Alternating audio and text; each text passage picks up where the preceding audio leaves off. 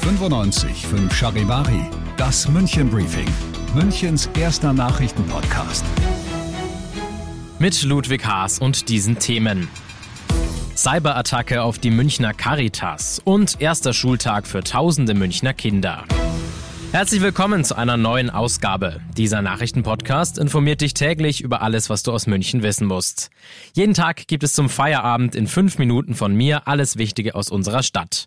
Jederzeit als Podcast und jetzt ganz wie gewohnt um 17 und 18 Uhr im Radio. Stell dir vor, du gehst an deinen Computer, willst eigentlich nur was bearbeiten und stellst dann fest, dass du deine Dateien nicht mehr öffnen kannst. So ging es den Mitarbeitern der Caritas München und Oberbayern. Die ist nämlich Opfer einer großen Cyberattacke geworden.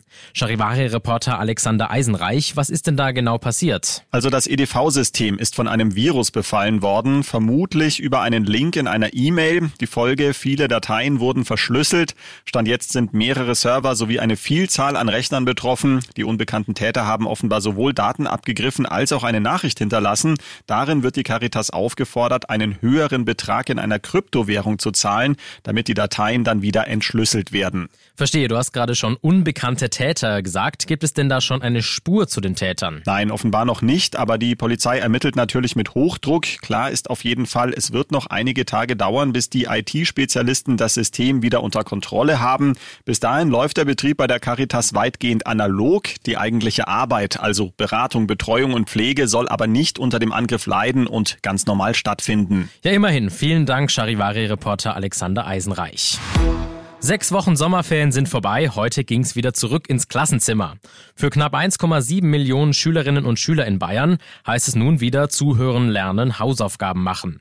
Und für viele war heute ein ganz besonderer Tag.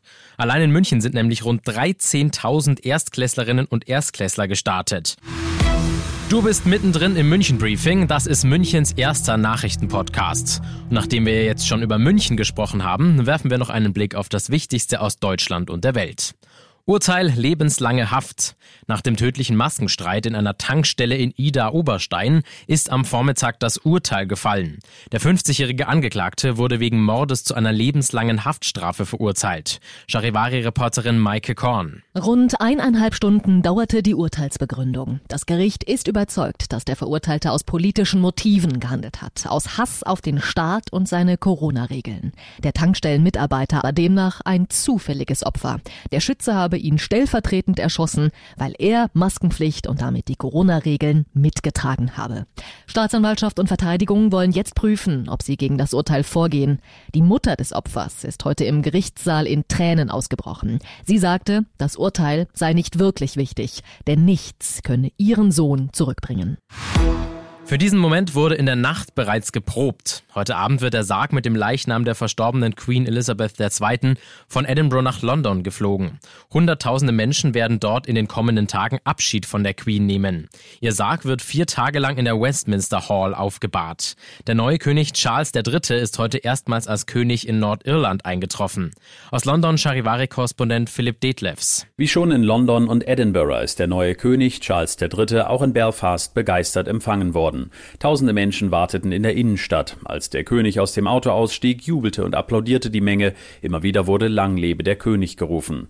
Der neue Monarch ging mit seiner Frau Camilla direkt auf die Wartenden zu und schüttelte viele Hände. Das Königspaar will eine Ausstellung über die Queen besuchen, den britischen Nordirlandminister und die Chefs der nordirischen Parteien treffen. Im Regionalparlament nimmt Charles Beileidsbekundungen entgegen. Auch die neue britische Premierministerin Liz Truss wird in Belfast erwartet. Zum Ende noch was, ja, richtig zeitlich Unpassendes.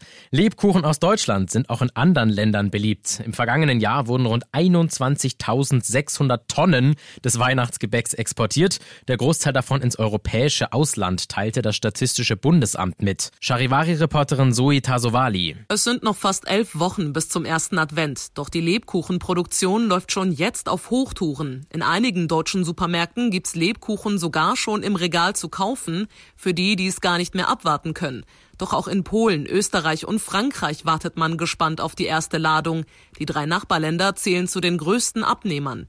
Lebkuchenfans gibt es aber auch in den USA und Australien. Zwischen 300 und 1800 Tonnen haben deutsche Hersteller im vergangenen Jahr dorthin exportiert. Das war's für heute. Ich bin Ludwig Haas und ich wünsche dir noch einen wunderschönen Feierabend. Ciao.